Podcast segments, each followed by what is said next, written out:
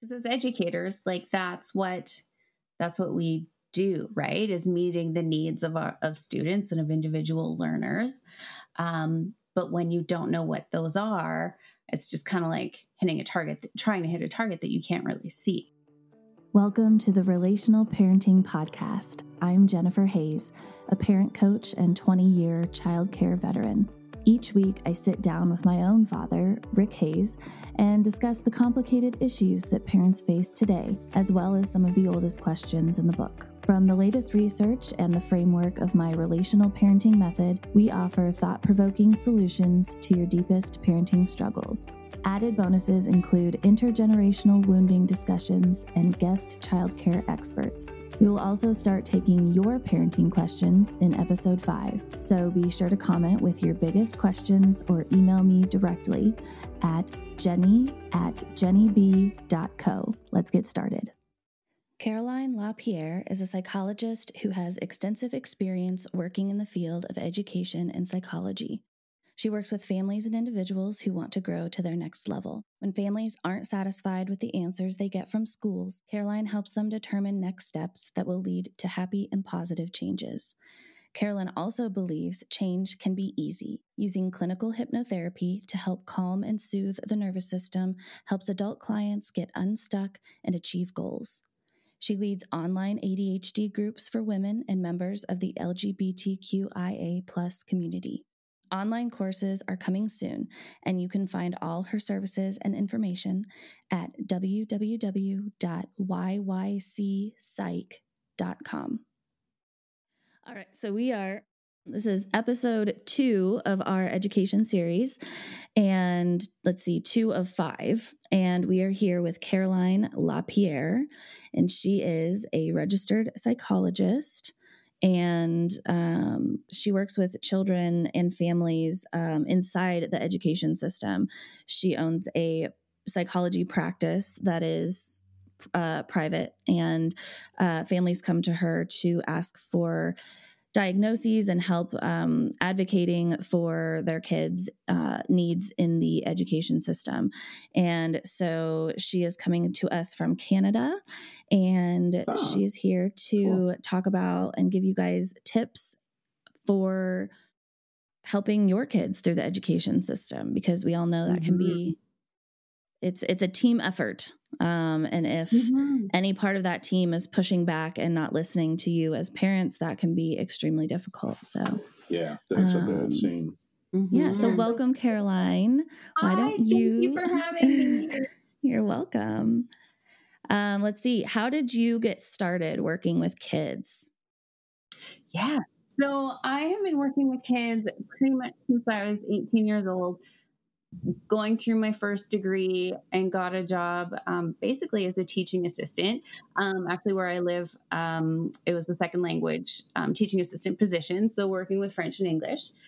Um, and then I did that kind of throughout my university and um, got a couple different degrees, started a couple different degrees, stopped those, and then decided to pursue education. And then I worked as a teacher for six years. I taught middle school, grades five to nine pretty much every subject under the sun.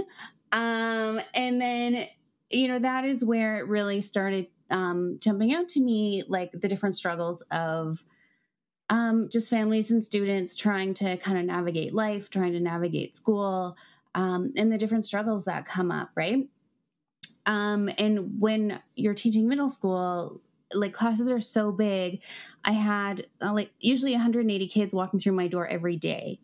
Oh so oh trying to yeah so which is bananas right? Um yeah. and when you're trying to like help these students and figure out what's the best for them it just like time is so limited that that becomes really difficult. So i knew that i didn't want to be a teacher like going forward um and then that just kind of transitioned naturally to what i do now which is educational psychology and then that just allows me to work one on one with kids and with families to support them so that hopefully they can go forward and then get that support from the teachers that they need. Awesome. What were so grades 5 through 9, that's that's a hard group. yeah, middle, like I was oh on God. school board. Yeah, for a while. Middle school. Yeah, nobody's got anything on teaching middle schoolers. those were even those were even my least favorite years as a kid. Oh yeah. I was like, ugh. Anyway, they need help. Hormones what were some crazy and uh. yeah so so 180 kids i came i came from a very tiny school system i graduated with 54 kids in my class so okay. the thought of 180 students coming through one classroom in a day is insane to me how did you juggle 180 different unique needs and learning styles and like all of the things that are happening at that time of life? Um well, and that's the tricky part is with some students it's really obvious and some some students are really good at advocating for their needs and saying like hey, this is what I need, this is what I'm used to, this is what's provided to me, um, usually because of the paperwork and all of that. Um, but then a lot of students, um, you know, really struggle with advocating for themselves, which is something that a lot of adults struggle with, right? Advocating yeah. for themselves. Um, and so when they don't, um, as a teacher, it's hard to have that time to go like digging through files and things like that. So that's where it becomes really tricky. Um, and then I think that's where the parent part of it becomes so critical um, is supporting your child through their learning and through the school system is that it kind of falls on the parents to then be that squeaky wheel for their child mm-hmm. to help bring that to the teacher's attention sounds like that's a skill that would be really valuable to teach our kids when we're thinking about raising kids and parenting them making sure they know how to go into a situation from as young an age as possible and say, hey, that's you're going too fast. Can you repeat that? Or, you know, to advocate for themselves and get what they need. That sounds super valuable. A hundred percent. And like there's this example that's often given like when children have say a nut allergy for example they will like from the age of five be like hey i'm allergic to nuts don't bring those around me i can't be with mm-hmm. them like don't feed that to me, right? But when it yeah. comes to things like learning and attention, ADHD, it's just totally like whether it be stigma or labels or mm-hmm. what have you, it's totally different, right? Kids aren't comfortable being like, hey, I struggle with reading. Here's what needs to happen for me. Yeah. And it's like huh. that yeah. mind shift, right? Well, and giving kids that language because it's very like when it's life or death, like something like a peanut allergy can be life or death. The parent starting when they're like three years old or whenever they get them allergy tested, like I know three year olds who've been like, no peanuts, no peanuts, you know, and like they, the parents drill it into them, like, do yeah. not eat peanuts. Like, yeah. what if we started our three and four and five year olds on these are your needs? Yeah. and this is how you talk about them. So, like, whether that's your six year old, you know, maybe the teacher notices like they're not picking up uh, reading as quickly as the other kids.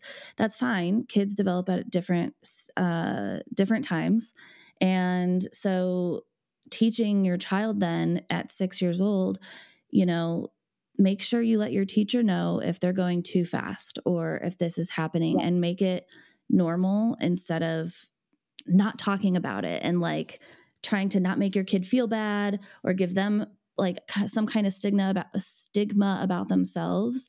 Like if you do it in the right way and you normalize it for them instead of feeling bad about it they'll be able to stand up and just ask for their needs to be met. Yeah. Yeah. Exactly. that sounds so valuable. Yeah yeah exactly. That's right. Because as educators like that's what that's what we do right is meeting the needs of our of students and of individual learners. Um, but when you don't know what those are it's just kind of like hitting a target trying to hit a target that you can't really see. Well and some of it's yeah. time consuming. It's not you know there's things you can't fix. You you have to cope with because your primary job is hey i have to teach something mm-hmm. to 180 kids. I can't spend all day on one kid yeah. And uh, so that, yeah, so there's just needs that don't, that teachers can't meet uh, and just need to know how to, how to work with best. Mm-hmm. Mm-hmm. Wow. For sure. Yeah. So parents go in and say, hey, this is what the learning needs are, um, you know, this is what's been done in the past, this is what's really successful. um, you know, how can I support you in supporting my child when they're in your care all day, right? Um. Goes a long way. Like, like of course, with the school system, it's a lot more complex than that. But in a nutshell, that is like the best jumping off point, I think. So, tell me more, Caroline, about how you help families now uh, outside of the school system. How do you help families uh, navigate the education system with their kids? Mm-hmm.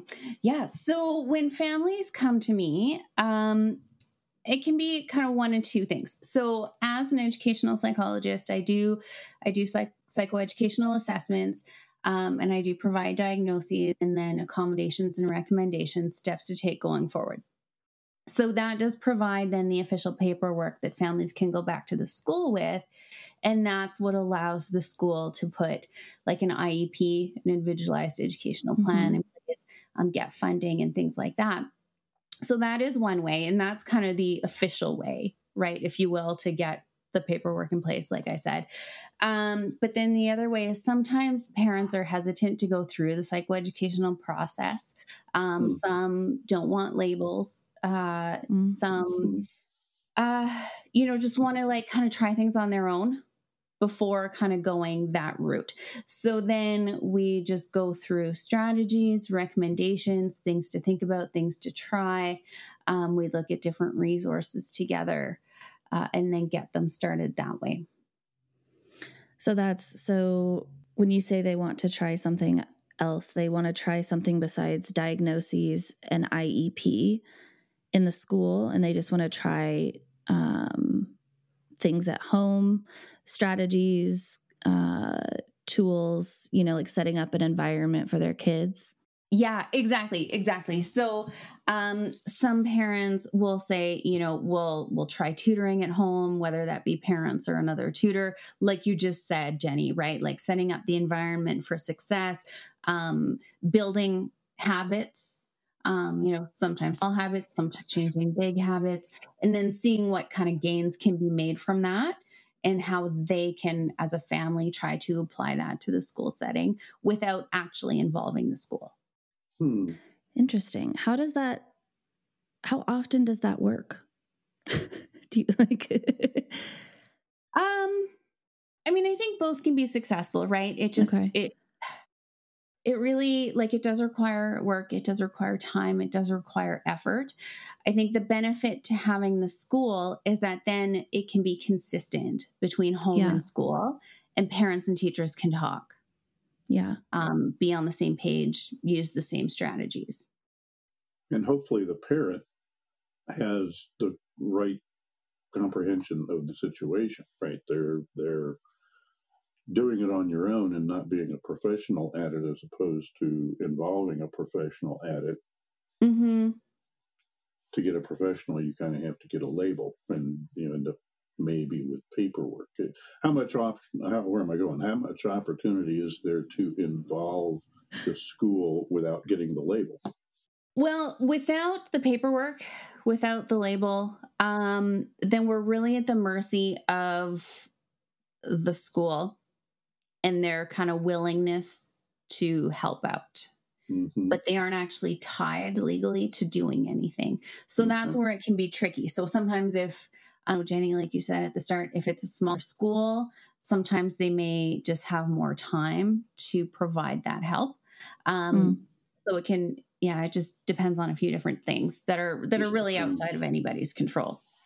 So we're really kind of talking about a formal versus informal process yeah. in a way. Exactly. Let's, let's, let's just handle this informally. It's not that bad. Or okay. Yeah. Exactly. Exactly. What are some of the reasons? Hmm. That parents have for wanting to do things informally. So, not wanting to pursue either not pursuing official diagnoses or not sharing official mm-hmm. diagnoses with the school system. What do you hear? What are some of the mm. top reasons that parents go that route?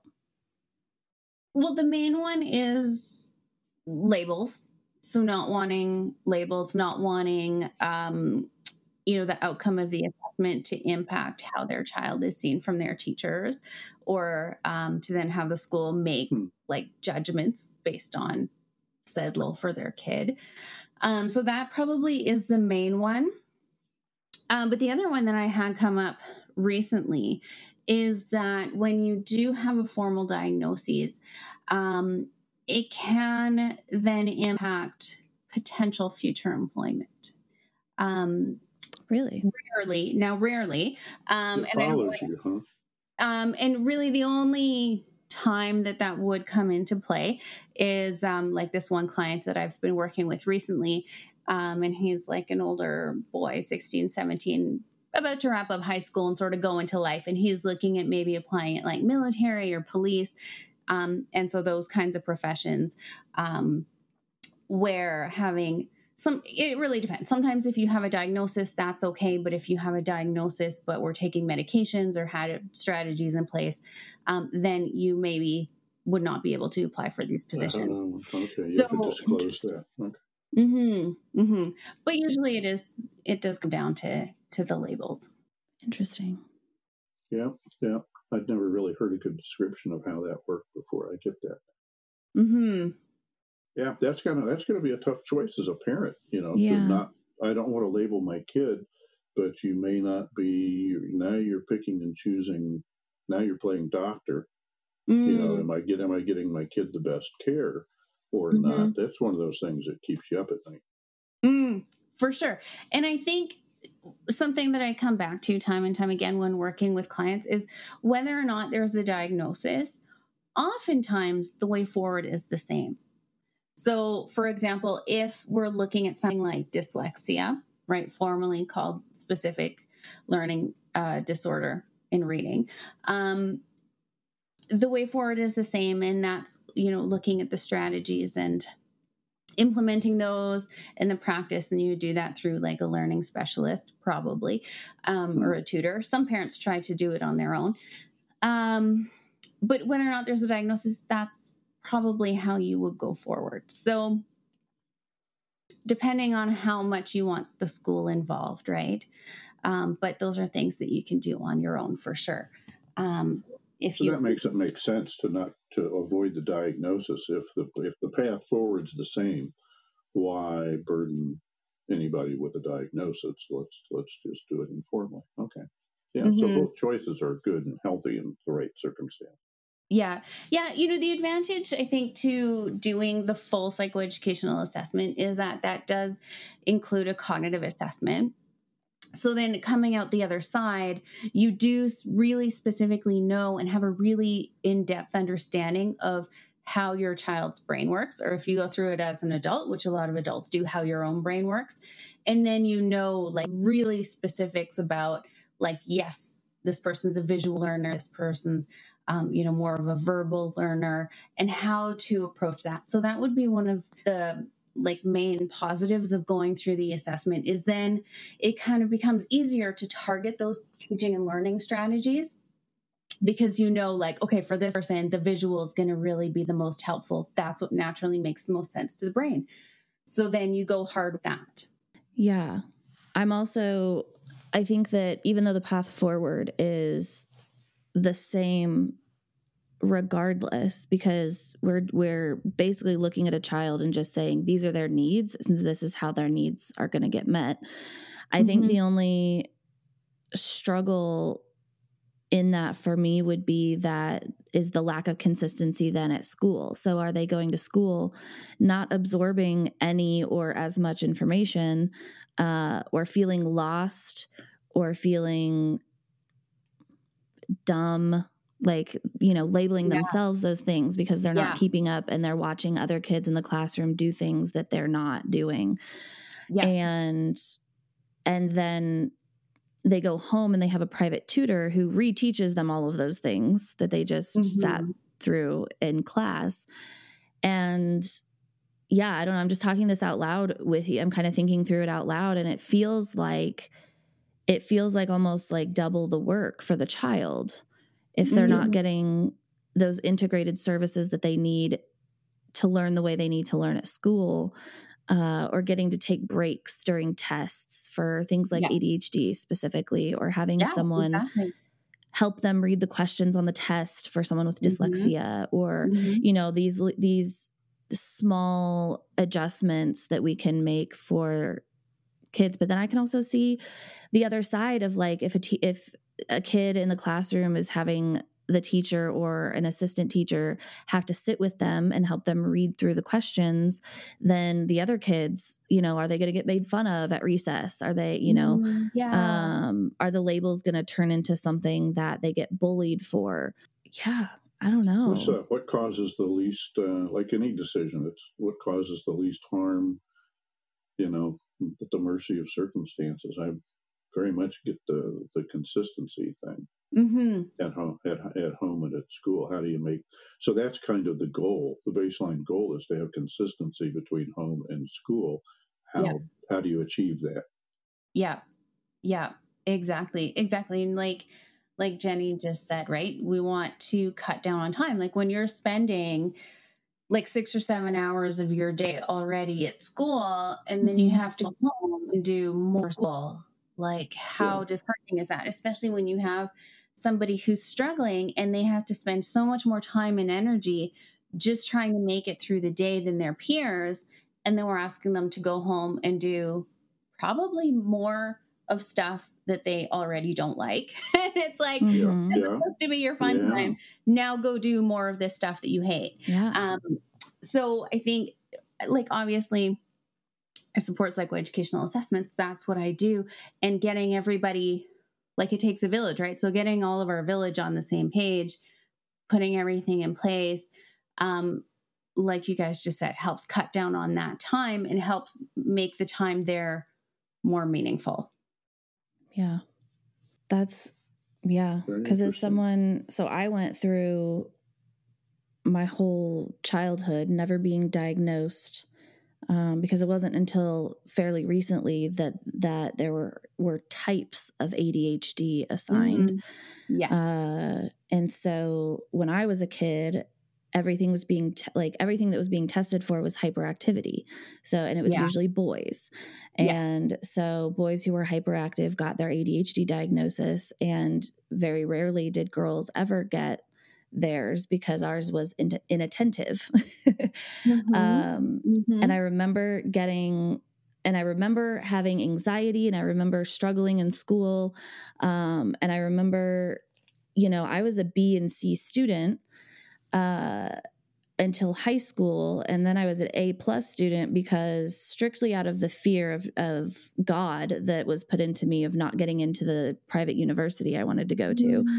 Motivation. Um, but but I remember after those four years of like scraping by Mm. to get my Yeah. A's, and then I went to college, and I what I did in high school was I I studied that like I just like for three or four hours the night before I would just memorize, memorize, memorize, memorize, memorize. And then I wouldn't do or think about anything else until I got up, went to school. I wouldn't talk to anybody until I got to that test and info dumped. And then it was over. Mm. And that was like, that was the constant wheel that I was on. And, um, and then I went to college and had no study skills, I had no time management skills, had no just basic life skills to manage any kind of course load, um, Mhm. let alone a college level reading load, studying load, right? Because it's way more than high school. And Mhm. so the crash crash studying before a test didn't work anymore. So my grades were Mm. awful. And I went I think I was 19 and just like everybody just like everybody else in college, I wanted Adderall. I wanted to be able to study, I wanted to be able to focus, and when it came time for finals, I needed help. And I didn't know what else to do. And I I knew people were taking Adderall, so I went to I don't even remember I don't remember if it was the campus doctor or whoever and I, you know, answered the questions the way that I was supposed to Mm. um, and was diagnosed with ADHD and given Adderall. And I was like, cool, great, I did it. Um, not thinking, not taking the ADHD diagnosis seriously and not realizing that most of the questions I was actually just being honest about. I wasn't even lying. Like it's just actually the right answers also happened yeah. to be true. Um, yeah. But then I don't know, throughout my 20s, I kind of had inklings of like, maybe I really do have ADHD. Um, but it really wasn't until a couple years ago um, my husband brought an article to my attention about ADHD, and I think his brother had sent it to him or something. So it was just very random. And I read it, huh. and I was like, like, oh, sh- oh, that I do all of those things. That's me. That's I me. suck That's at me. all of those yeah. things, like more than my peers, more than other people that I, are mm-hmm. in my mm-hmm. life. And mm-hmm. I've just kept it inside. And I've always had like anxiety I, I would get anxiety at school and like i would have like i you know there's all these different ways that it manifests um mm-hmm. and all these mm-hmm. diagnoses that i had received throughout my life with anxiety and depression and um all of those things I, I just started like reading and processing that a couple years ago and finally went to a psychiatrist who was like yeah you have you have adhd and so Thanks, I just so this long this whole story uh I'm tell I'm telling it because I personally feel like there could have been a lot less suffering and I could have felt understood throughout my childhood and been mm. more capable of saying, Hey, I'm struggling with this um, yeah. to either my parents or my teachers or yeah. you know yeah. like the i needed help with time man- like i did not know how to make myself study without an impending immediate deadline Mm, and mm-hmm. because it and it and I even talk now um, to my husband and now that I'm you know an entrepreneur and I'm trying to run a business and there's no one holding me accountable for that like it is yeah. being an entrepreneur is already hard for anyone Mm-hmm. With ADHD, I am I am it's it's literally like trying to flex a muscle you don't have to make yourself do something that is mentally painful. It's not it's not just like I don't feel like doing it. Like I I want to do it. I want to do it. It's stuff I want to do. It's stuff I care about and I want to do it. Mm-hmm. And it is still so difficult without the exact right circumstances and environment and visual mm. cues and all of the things. Um, and for women, also, our cycles can affect different parts of the month. And like it is a constant battle mm-hmm. and a constant trial and error of coping mechanisms to overcome and trick my brain into doing mm-hmm. stuff that mo that people without ADHD can just sit down and and kind of white knuckle them themselves through it like little yeah. menial tasks like administrative stuff you know and there's so anyway i just naturally had to figure these things out in adulthood mm-hmm. long after school was over and i wish that we had had more information on how ADHD manifests in girls and someone had seen it yeah. and had seen anxiety and in my little 8-year-old body instead of an 8-year-old who just doesn't feel like going to school and gone something's going on at school. Mm-hmm. What is it? Mm-hmm. Mm-hmm.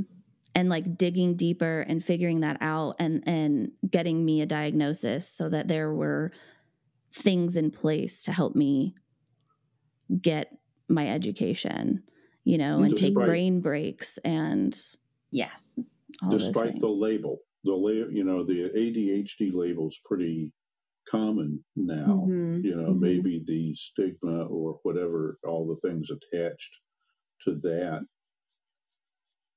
uh, balanced against the the struggle into your 30s to identify what's going on Mm-hmm. And then the struggle, you know, what you're what you're describing about the day to day, I call friction. You know, it just takes it's swimming through molasses. It's just yeah. harder, yeah. takes more work. Yeah. To do things that other people do sometimes easier, and you know, having a having a leg up on that, that's that would be a tremendous benefit for for the child in some mm-hmm. circumstances. Yeah. Mm-hmm.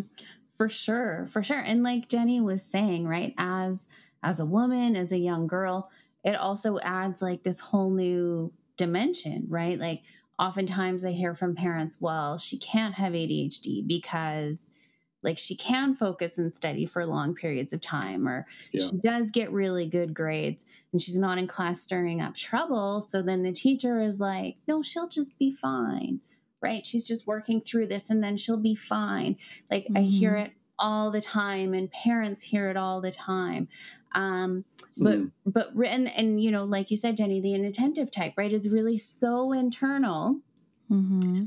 that nobody knows other than the person who's living it, right? Yeah. Um, and that's where I think it can become really tricky for for parents and and for teachers especially, right? Because then when you are faced with that inattentive piece and nobody's seeing it, but mm-hmm. the person's experiencing it on the inside, but then you have the people who are like really outwardly hyperactive yeah. that take a lot of time and attention, um, it becomes really tricky. Yeah. So, what's a good tip for a parent to make sure their kid is make some make sure someone is digging down into that? If there's, you know, when you see somebody present, how do you ensure? How do you ensure as a parent? How do you ensure that the diagnosis for your kid is is good and not just a function of busy school people or you know the teacher hasn't seen that before or you know because mm. there's teachers who have been around forever there's teachers who have been there this is their first year and so as a parent how do you shepherd your kid through the system like that for that purpose mm-hmm. well i think as a parent nobody knows your kid better than you mm-hmm. and as a parent um, i think you just have kind of that internal sense of like something's up. Something's, something's going on yeah. yeah. something's going on. And then and then sometimes people like discount what you're saying right? Sure. Like like like i said before she'll be fine she'll be fine they're just working it out whatever. But if deep down you think no something needs to be checked out um you know not letting other people kind of discount your feelings and then seeking out a professional or looking at resources online and doing a little bit of your own research if need be um, and then finding a professional who will take you seriously. Because there are of course professionals who who also um, don't believe in things like adhd or who brush parents off and things like that so sure. if if as a parent you really think that it's warranted to look into something and that's what you feel on the inside nobody knows your kid better than you so take those kind of heart promptings seriously and, and seek out professionals. Yeah, that's definitely a listen to your gut and yeah. learn to advocate for yourself. Yeah. You know, some things nobody else is going to notice the subtle stuff the way a parent does. Mm-hmm. And exactly. so make somebody explain it to you to the point where you're happy you're happy that the right thing is being done. Don't mm-hmm. take don't take a pat on the head as a as a final word. Keep pushing. Yeah. What are yeah. some of the ways? Because so for me, it was, um, and I remember in third grade, I would I would have a stomach ache every day, and I would mm. either tell my parents or tell my teacher, and it basically like I did it every single day, so it became like the boy who cried wolf, and I was just. Mm brushed off, right? Yeah. Um, or fever, it was go to work, go to school. Yeah, no fever, go to school. Um, mm-hmm. or or it was uh well, I don't even remember much past that. But so my question is to you, especially for, you know, we have so much more information now, right, about the different mm-hmm. types of ADHD. What are some of the ways that an inattentive type shows up? So, what are some of the manifestations that show up instead of clear ADHD symptoms? Um, mm-hmm. How does that show up in kids who can't quite tell you what's going on? Hmm. Well, it can be. So, I mean, like we've been saying, it's one of those things that's a little bit trickier, right? Um, because it is so internal. But some of the things are, of course, like the daydreaming, right? Tuning in and out of conversation. So, this is where parents are like, were you even listening to me right now? Like, what did I just say? Right. Mm-hmm. Um, or things where you give your child like a, a to-do list like hey go brush your teeth put your socks on like get your homework and let's go and then you find them like in their room playing with lego and you're like did you not hear what i said and they're like oh like i knew i came up here for a reason i yeah right i did shiny shiny new teeth. thing walk across my path yeah, yeah. Yeah. Well, so, at what what age would you expect them to be able to do a multi-step list of actions like that? Because to a certain age, to a certain point, if you send a five year old to their room with a six step list of things to get, like they're yeah. gonna go play with their Legos.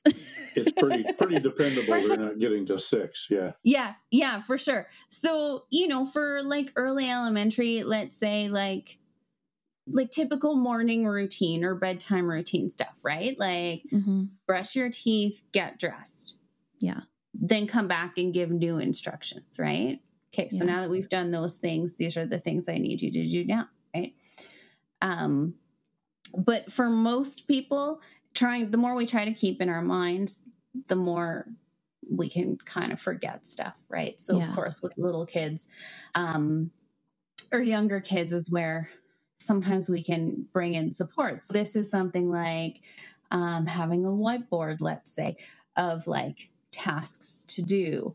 Um, and then they can like check off when they've done it, or they have something concrete to kind of check back to. And if you have a kid that's not a reader or not a strong reader or not yet a reader, then you can, instead of writing words like brush your teeth, you can put like a little picture of a toothbrush, right? And then a picture mm. of clothing or something like that um, to kind of just cue them along.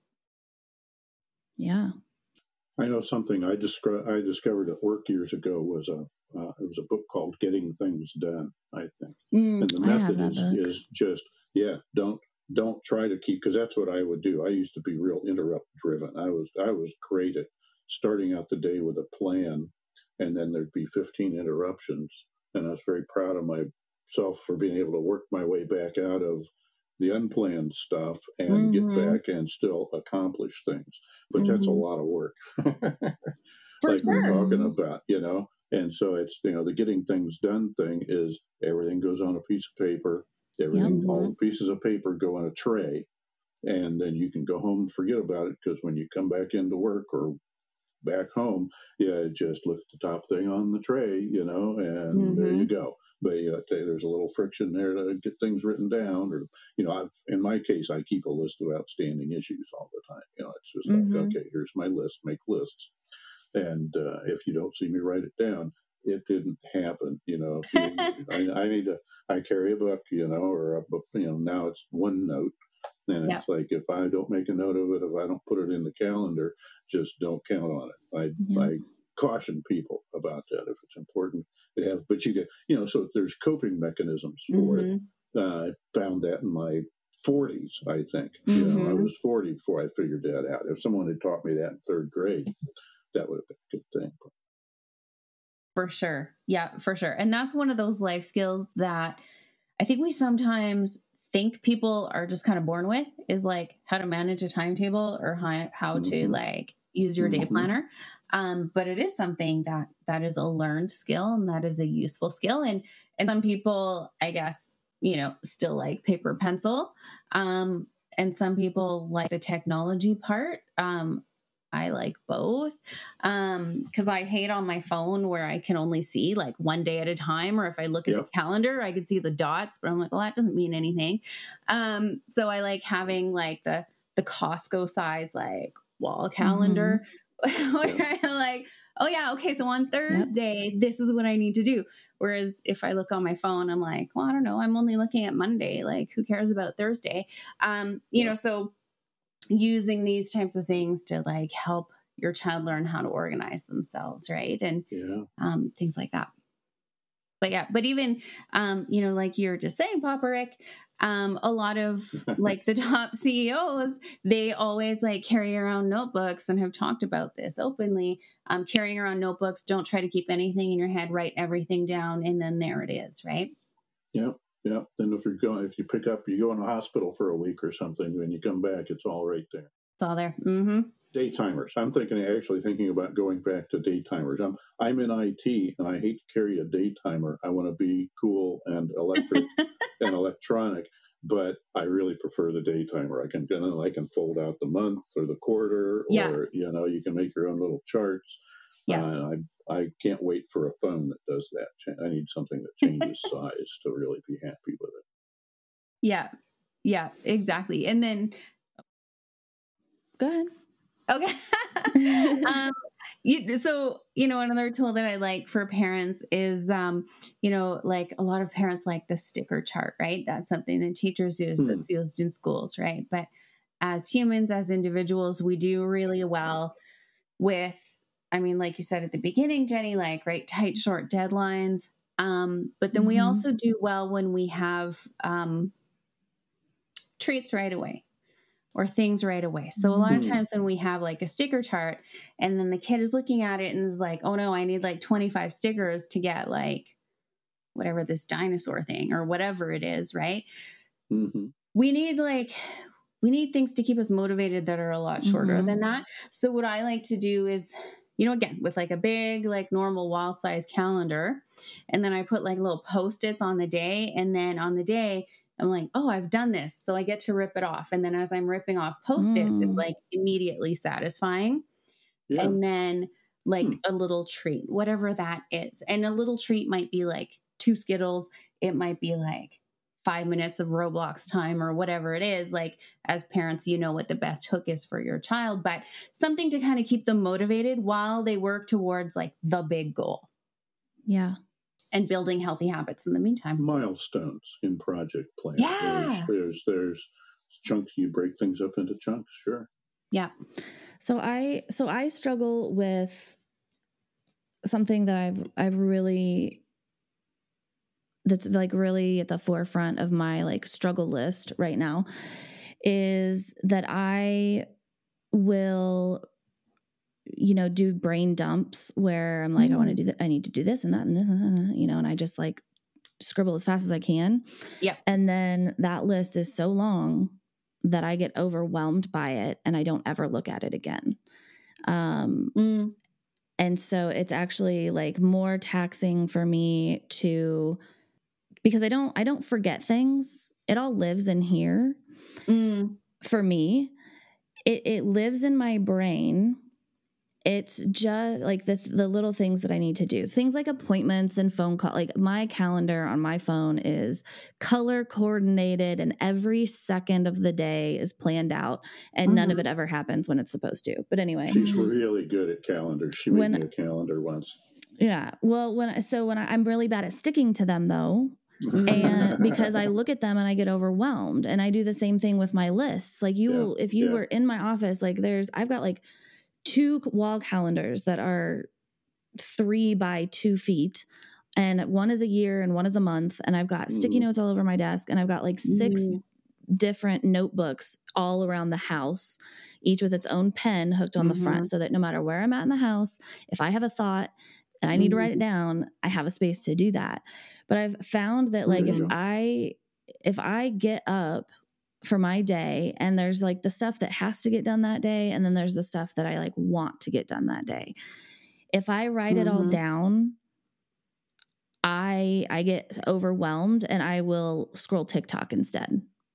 Or find or I'll Oh, clean yeah. the freaking house. Like Yeah. I will find some way to escape it. Mm-hmm. Mm-hmm. Like Have you done the? Uh, have you seen the Seven Habits of Highly? I keep quoting books. Can we do that without a royalty or anything? you've Um, given me I all always- these books you're mentioning. I have all of them. Have, have I? Okay, that's probably why. Because I find one. Uh, what year did I give it to you? The uh, I think the it was early the four twenties. quadrants. Helped me a lot with that. Mm. It's like, Yeah. okay, here's the important and urgent stuff. Mhm. Everything else is optional. And it helps me look at my list of things to do and go, well, 70, only 25 of those are things I really need to worry about. The other 75, nobody's going to die if I don't get those done till next year. So, Yeah. Well, but sitting you know, down helps, keep, helps me. and writing out that graph and and categorizing everything, deciding which which box each thing goes into is yet another task on my list. Yes, That- it's friction, it's overhead. Yeah. So it's Mhm. like, yeah. And I get, and I mean, So I Caroline, really- I would love to hear your insight on that if you have any. You're also, we're, you're not here to treat us, but That's right. Hey, I've got a mole here talking. yeah. But do you ever Um, do you ever run into that with kids, like where it's like all these coping skills, and some of them work for some people, and some of them actually it actually makes things harder.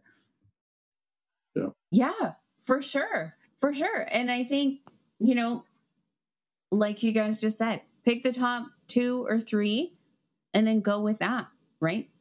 Because definitely, if you start like brain dumping and then you end up with this huge list of stuff, like that would be overwhelming. That would be overwhelming for anybody, right? So pick like, what do I absolutely need to do today? Awesome. And then move on. Yeah. You have to manage your expectations, you know, just because you thought of it and wrote it down. Mhm. That, that doesn't Mhm. make it an emergency. Yeah. Yeah, exactly. Yeah. It's funny that we've run into this on other episodes where where to pass a skill on to your kids, it's good for you to pick it up too. You know, the reason Yes. I, I, I Yeah. get into this so Modeling. much because you know we're we're getting hooked up and uh, hung up in in oh yeah oh yeah oh yeah about our past with ADHD and you Mhm. know golly what if what if uh, our parents had known this what if i'd have known this 10 years sooner yeah. when i was raising you what uh, you know that uh, uh, that's something to keep in mind is a little per, little personal development while you're developing your little one too is, is good A hundred percent. And I think that's so key. And I often hear parents say, like, when it comes to like ADHD coaching or even anxiety and things like that, parents will say, you know, I noticed their stuff got better when my stuff got Huh. better. okay Mhm. okay So That's a concept. everybody gets that I coach all parents on is no matter Mhm. what child you have, like your kids are going to copy you. They're going to do Mhm. what you do. And so Mhm. if you are dysregulated or yell, you know, you handle conflict by yelling, um, if you you know are disorganized or you're constantly forgetting things and i mean some of Mhm. these things are just like human nature right and it's going to happen um, Sure. but any habits as a parent like do you get up in the morning and i don't know like for me i lay in bed for a while because to wake up uh, but i want my kids to be able to like get up and start their day um, without laying in bed for an hour and a half.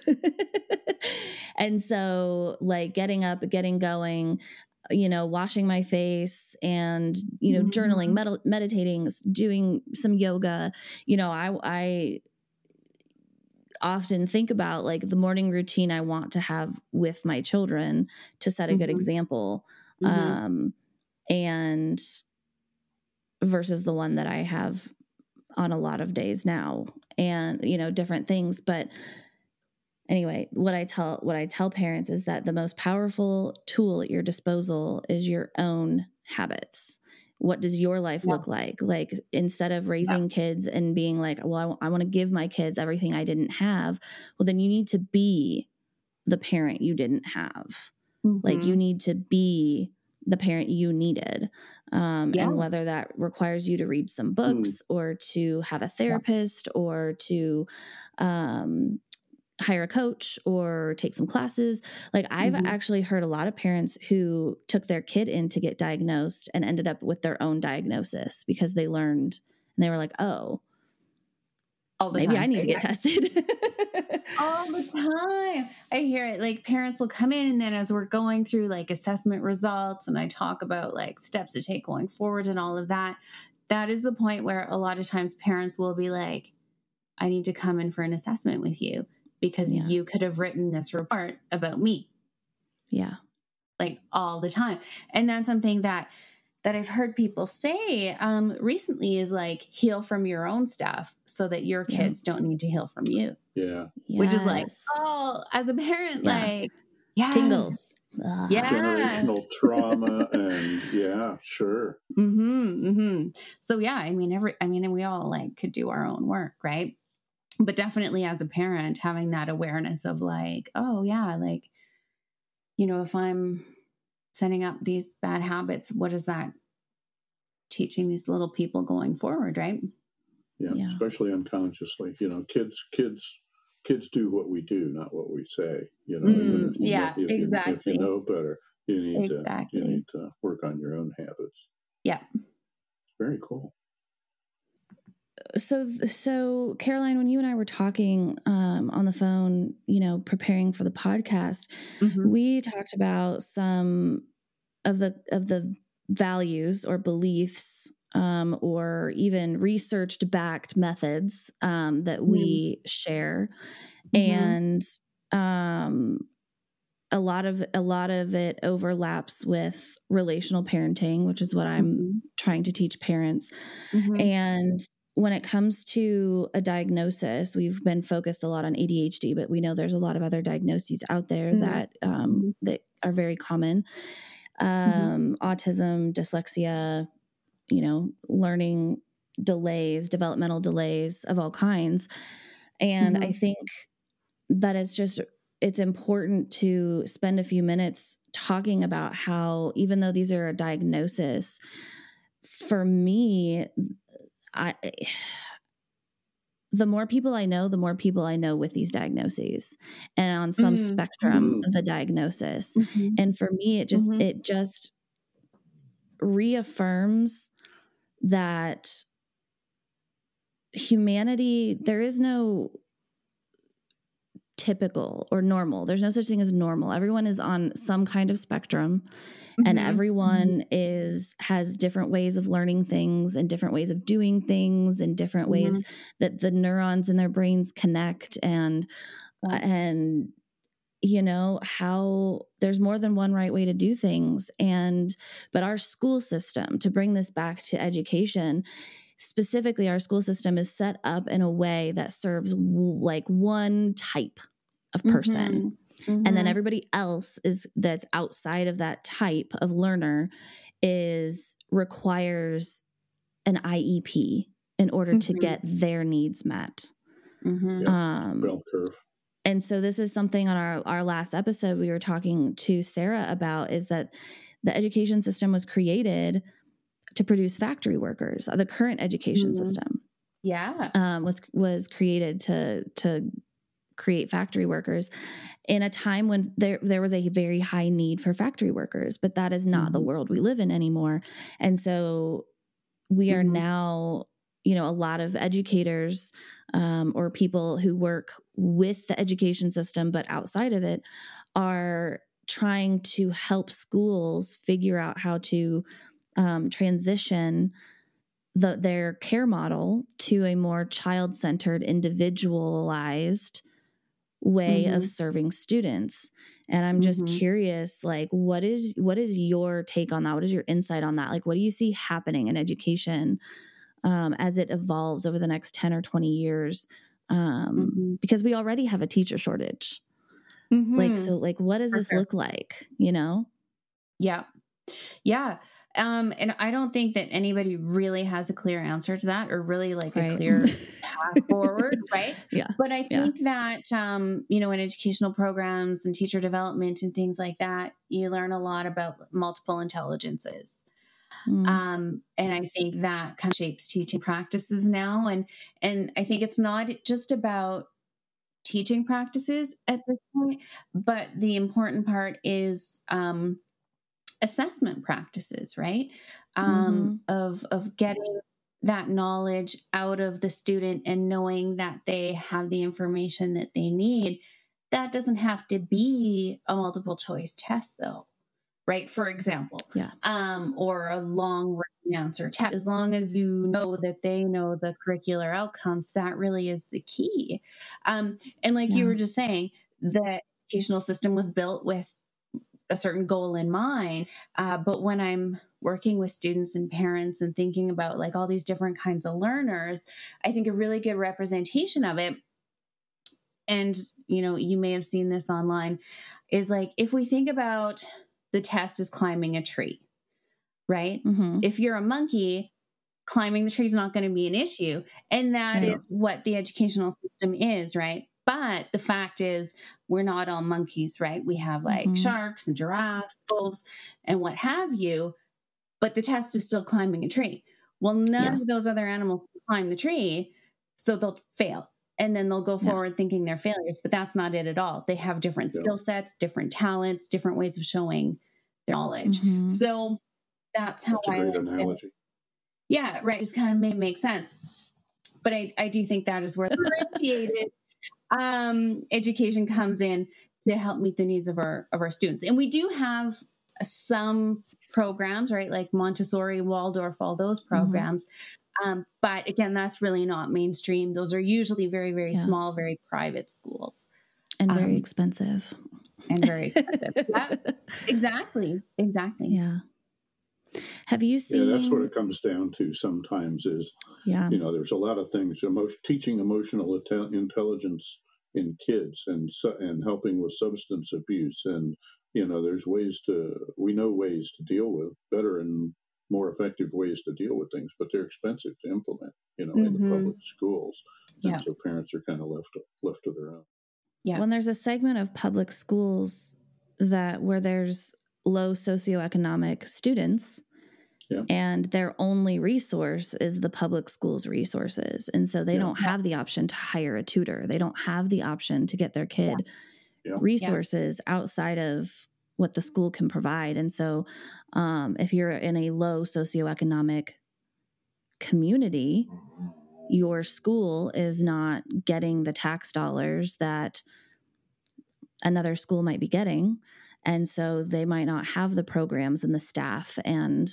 you know all of those things available as well. And so then we're you know we're getting into inequality and you know we're getting into a lot of social pieces there. and, yeah. Yeah. Um and which is why it's important for parents to be good advocates and yeah.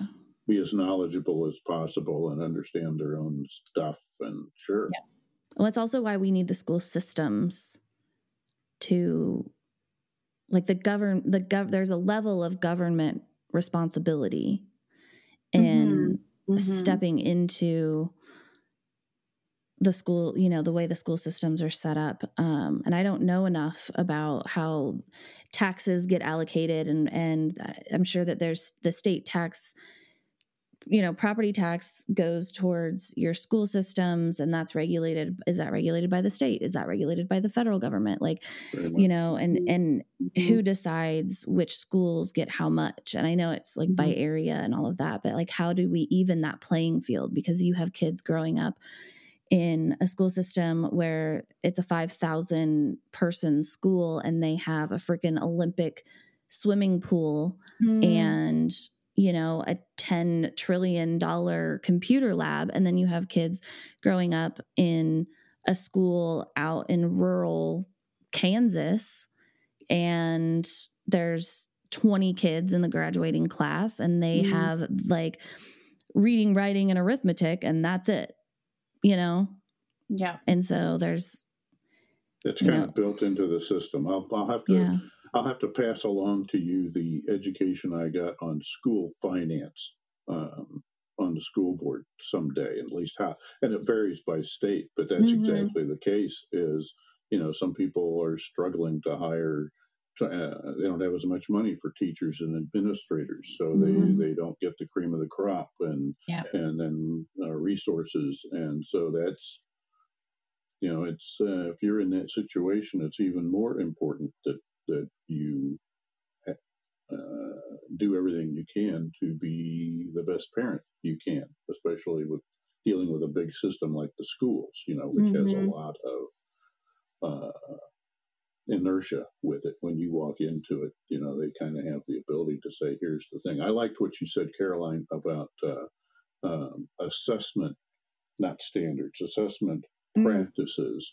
Mm-hmm. So back to making sure did they, you know, I have a feeling about my kid, and I am not getting an answer that seems helpful and mm-hmm. and uh, helps with consistency between school and home, and you know, keep digging, keep pushing because uh, yeah. it can be a struggle, a real struggle. Yeah, yeah, exactly, exactly. Yeah, like I mean, everything that you know that we just mentioned um, are things that really, as parents, as citizens are, are kind of out of our control. Those are education's very top down, right? Comes from the government. So so all you have as a parent is sometimes relying on on yourself and your own your own resources, right? Whatever that means, um, educating yourself, um, and then being the best advocate for your kid that you can be. When families come to you do you are you ever then in touch with their schools like their administration um, helping like do you then come to the school for an iep meeting and you're you're there and you're part of that or do you pass it off to like the school psychologist who takes that information and helps create the iep like how directly in contact with schools are you um yeah mm-hmm. so because i work privately mm-hmm. basically i'm not involved with the school at all or very little. Okay. Um, and and one of the things that people who come to me, families that come to me, um, sometimes because they don't want to share things with the school, like for all everything we've been talking about from the beginning. So sometimes yeah. they say like, don't contact the teacher at all. Um, yeah. I want to keep this between us. And then when I finish the report, huh. I give it to parents, and then it becomes up to them to share it with the school. Hmm. Most do it right away. Some want to kind of sit on it, think about it, reflect, see what they can do on their own. Uh, on occasion, I will have parents who say, Hey, like, I got this great information from you. I can't relay it to them. Like, this isn't the language I know. It isn't the world I know. And so sometimes I will go in if the school is willing to meet with me um, and have a meeting, discuss findings, and, you know, discuss with the school what's possible going forward. But as somebody who works privately, that doesn't happen a whole lot. So you have you ever have you ever had to either really push a team at a in a school system to, uh, to either take the family seriously or take the child's needs seriously or have you ever had to really like had a really difficult case with a family where you had to really like help them fight back um, or advocate um, like how often does that ha- have you seen that happen where a school pushes back or doesn't want to implement an iep mm-hmm.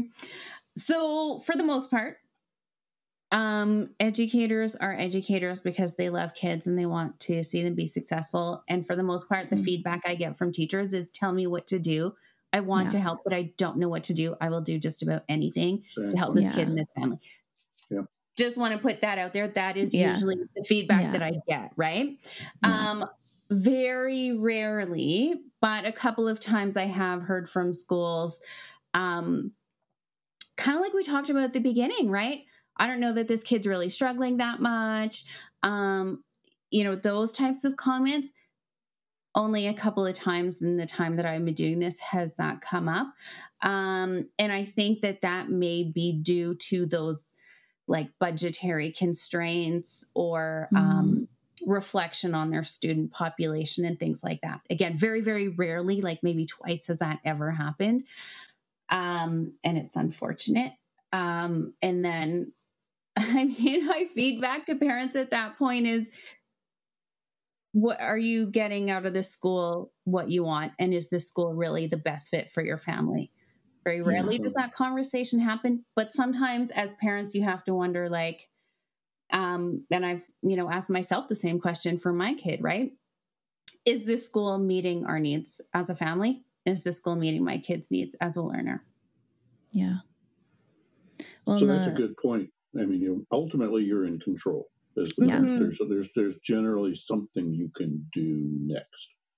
Yeah, and there's so outside the public school system, the systems I'm aware of are obviously private schools, obviously cost money, hard to get into, etc. Um, charter schools, similar situations sometimes. Sometimes they're free. Mhm. Um, Sometimes scholarships, yeah. homeschooling, homeschooling, um, some kind of homeschool cohort where there's like a Mm. neighborhood, you know, several Yep. families in a neighborhood will come together. Um, and they'll either trade off who, you know, which house the kids go to during the week, Mm-hmm. Yeah. and and the parents will take turns, or they will hire someone, um, a teacher or an educator or um, a child care professional, uh, to teach the material and help, you know, help the kids with that. Um, and then there's online schooling. Um, and I didn't even know that was a thing. And that there's free. So it's free online public school. Yeah. Um, and Hmm. I've seen kids who thrive with that. Really? Um, and absolutely, they are like, they can sit down at their computer for two or three hours a day, get their homework assignment, get it done, and then they've got their the rest of their day to just be a kid and like Mhm. You know, out and get live their with it, yeah. life and help cook and you know and pick Yeah. up more life skills that will serve you know serve them down the road versus Yeah. just like sitting in a classroom you know for 6 or 7 hours and then coming home and doing homework or whatever um but Mhm. there's different like I don't know that I would have benefited from online schooling I think that I would have had to have someone sit there with me the whole time Yeah. especially Um, young, especially young. Later Yeah. on, college. I can imagine doing college that way. I Yeah. don't know about before college yeah. where Well, it would and have kicked in. I think like if the pandemic has taught us anything, right? Um, if you're an online learner, then it works for you. And if you're not, then Mhm. it really does not. really doesn't Yeah. and, Yeah. yeah. That's so it. video school during the pandemic wasn't horrible for everybody, is what I'm taking away from this. There Absolutely. Yeah. Correct. who were just fine with that. Yeah. Mhm. Yeah, because you know, like That's Danny was just saying, for some kids, it is great. Like I'm gonna sit down, I'm gonna do what I need to do, crank it out, and then I can move on. yeah Mm-hmm. but then there's other kids who don't learn that way and Mm-hmm. need Yep. different you know tactile learning social learning etc Yep. immersive learning and then there's also i think the pandemic more than anything i mean it affected the kids for sure but i think it also affected uh households where both parents worked outside the home oh, and or if, yeah. if a parent worked from home but then they all of a sudden had their kid home all day instead of going to school Yeah. like there was a mass wave of women who left the workforce during the pandemic because they had to Yeah. someone had to stay home with the Yeah. kids while the kids were in school online Yeah. Yeah. yeah We're so there's also feeling the that public school and school can also be like it's it's it's childcare right if you're Oh, yeah. both parents are working full-time or Yeah. part-time or whatever like ch- school is also so then it, it becomes like okay well this school isn't working you know Mm-hmm. do the parents have to shift their life setup in order to accommodate a child's needs mm-hmm. Yeah, that's a great perspective. I, I would, I don't know that that thought would have ever occurred to me. You know, very that's I was very in the box. It's like we're out in the country, and and uh, where else would we have? How else would we have done school if we really didn't like the school district we were in? Mm-hmm. yeah Um, that's that's nice now that that yeah, it's possible to be more innovative now, Mm, maybe mhm. than than we were then. That's cool. Mm-hmm. Awesome. Well, so Caroline, I want to make sure that we talk a little bit. So you you help families um, navigate the educational system, but you also you do more than that. And so, um, tell us a little bit more about Yeah. what you do and the populations that you serve now with um, with your with your business. mm-hmm, for sure. Yeah. So definitely assessments still make up a big part of what I do, but parent coaching um, and specifically like women coaching, ADHD coaching, um, sometimes they have their own diagnosis. Sometimes they're coming in to support a child with a diagnosis or suspected diagnosis. Um, and so kind of coaching around that.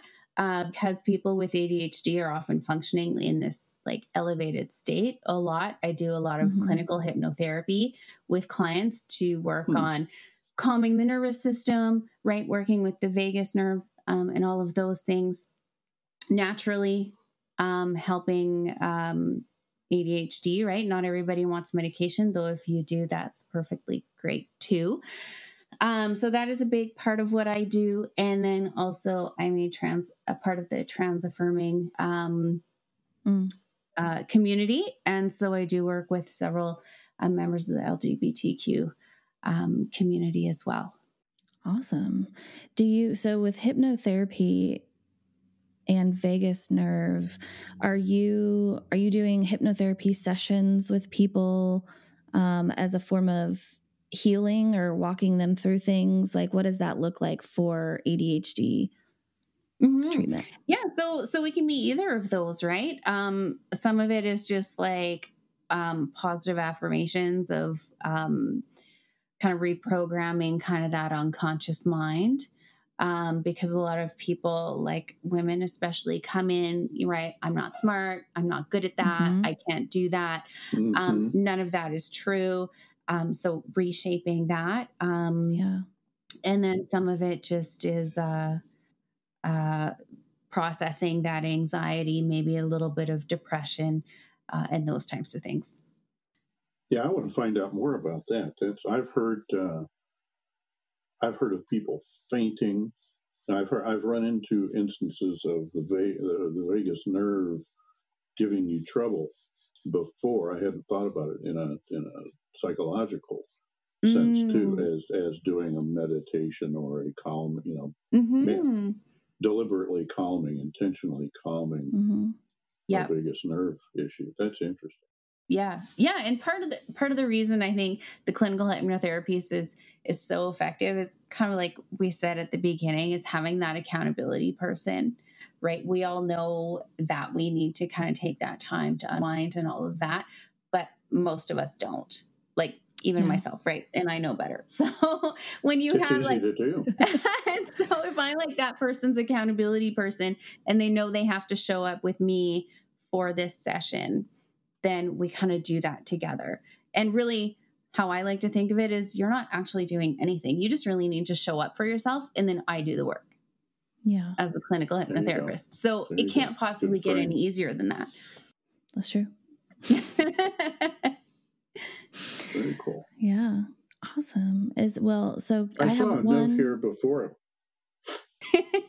Go ahead, sweetie. It was the same thing. I've seen this. I have this this bullet it's point fine. attachment parenting that's just bugging the heck out of me. Oh.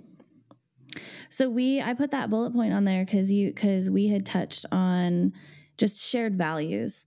Um, so you are mm. a parent, and so yeah. we talked about the importance of, um, you know, and there's a there's I think I there's a, a, negative connotation to to a traditional definition of attachment parenting, meaning that your child has to be literally attached to you at all times or something.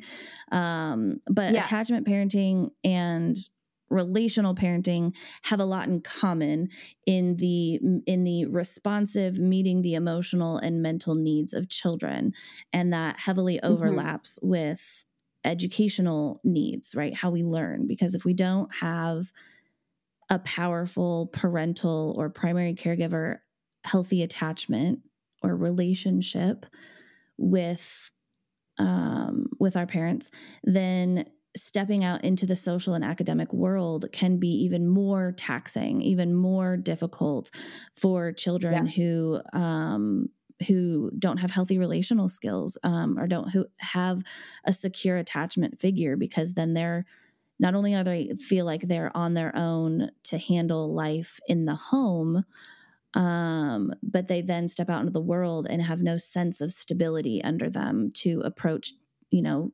difficult things uh, mm-hmm. so that's that's why i threw that bullet point on there but i would love to hear caroline your perspective um, in your personal life being a parent with mm-hmm. with these concepts yeah and i think that's one of the things that really has impacted me the most as a parent. Um, and like, like we talked about before the podcast, um, you know, attachment parenting has gotten kind of this weird reputation. Um, mm-hmm. Like celebrities have said done different things that have made it seem like kind of weird, right? Like attachment yeah. parenting doesn't mean you're breastfeeding till your kid is seven or whatever. Right. right. Um, right. Not that there's anything wrong with that. Not that there's anything wrong with that if that is how you choose to parent. Um, but so where did we land? Are we allowed to say like names and authors and stuff?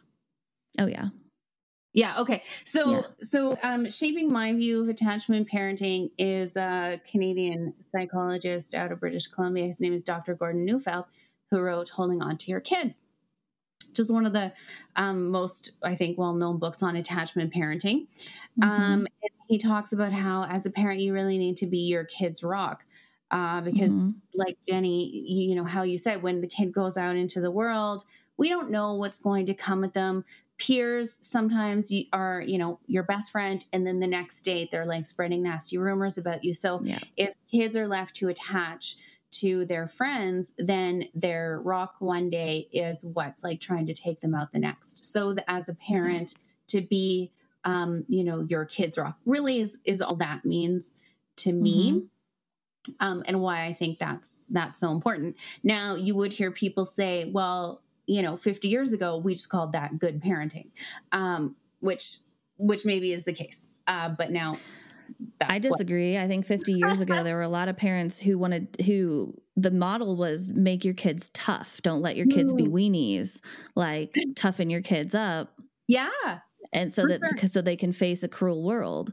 And That's I say and the research says that was the language back then as far as I know. Yeah. I don't know. I wasn't alive. uh, but the but the but the research has shown time and time again that what actually helps kids face difficulty in the world is being shown how to navigate difficulty in a healthy, emotionally respectful way in the house and being responded yeah. to with love and kindness.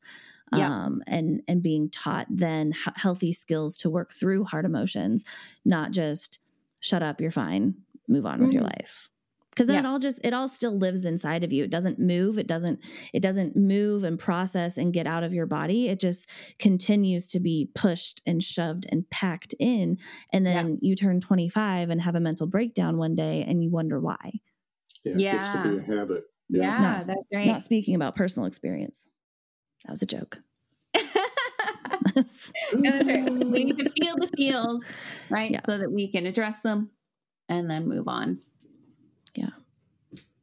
Yeah. Yeah. And being being a rock for someone means they can lean on you. Mm-hmm. Right? Mm-hmm. Yeah. Mm-hmm. Which takes time and energy and you know, as a parent you're there already anyway. So Mm-hmm. Mm-hmm. Hmm. Yeah. Yeah. Well, I could I have like seven different tangents happening in my head right now, but we are at we are at an hour and 20 minutes.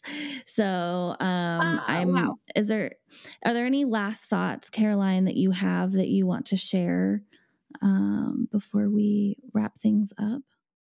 Um if I had to share one message, it would be nobody knows your kid better than you. Mm-hmm. Nobody's in a better position than you to be their advocate. Yeah.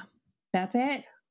Yeah, Absolutely. that's a good. I like having a list, like like a short list of uh, little pithy sayings to keep in mind as a parent. Things are so busy. Mm, you know, it's yeah. nice to have a couple of I nice to have a short list of touchdowns. It's like it's mm-hmm. this urgent and important. Uh, no one, no one's better off. The, especially if you're sitting there across the table from a teacher that doesn't know how to deal with your kid, mm-hmm. and you're advocating for, you know, you're getting the head pat on she'll be fine.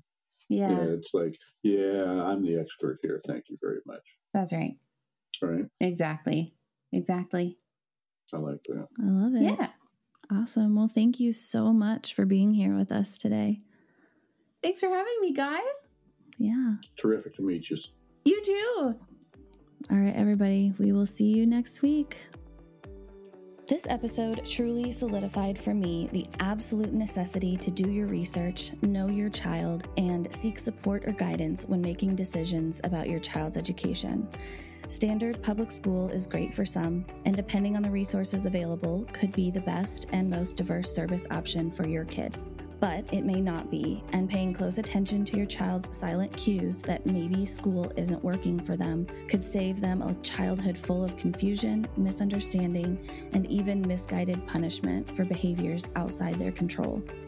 To know, advocate for, and respect your child's needs is the highest form of love, and you don't have to do it alone. Like Caroline said, find the right people who will be by your side and make life a little easier along the way. If someone came to mind while you were listening to this episode, or you are wishing you had a friend to digest it with, I would be so honored if you shared this link from this episode with them. I myself have always benefited from community and sharing, and I truly believe that it takes a village to raise a child. Our society has become so independent from one another, and parenting these days is often a lonely journey. But it doesn't have to be that way. That's why I'm here. If you have been seeking a more intentional approach to parenting, but you aren't sure where to start, I would love to hear from you. You can find me and all of my offerings at www.jenniebee.co.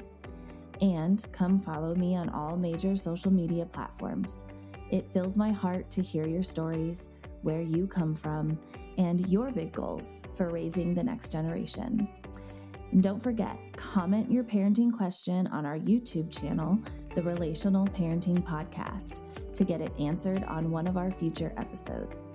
If you enjoyed this podcast, please hit the subscribe button so you never miss out. I am so grateful that you are here. And always remember, you are never alone.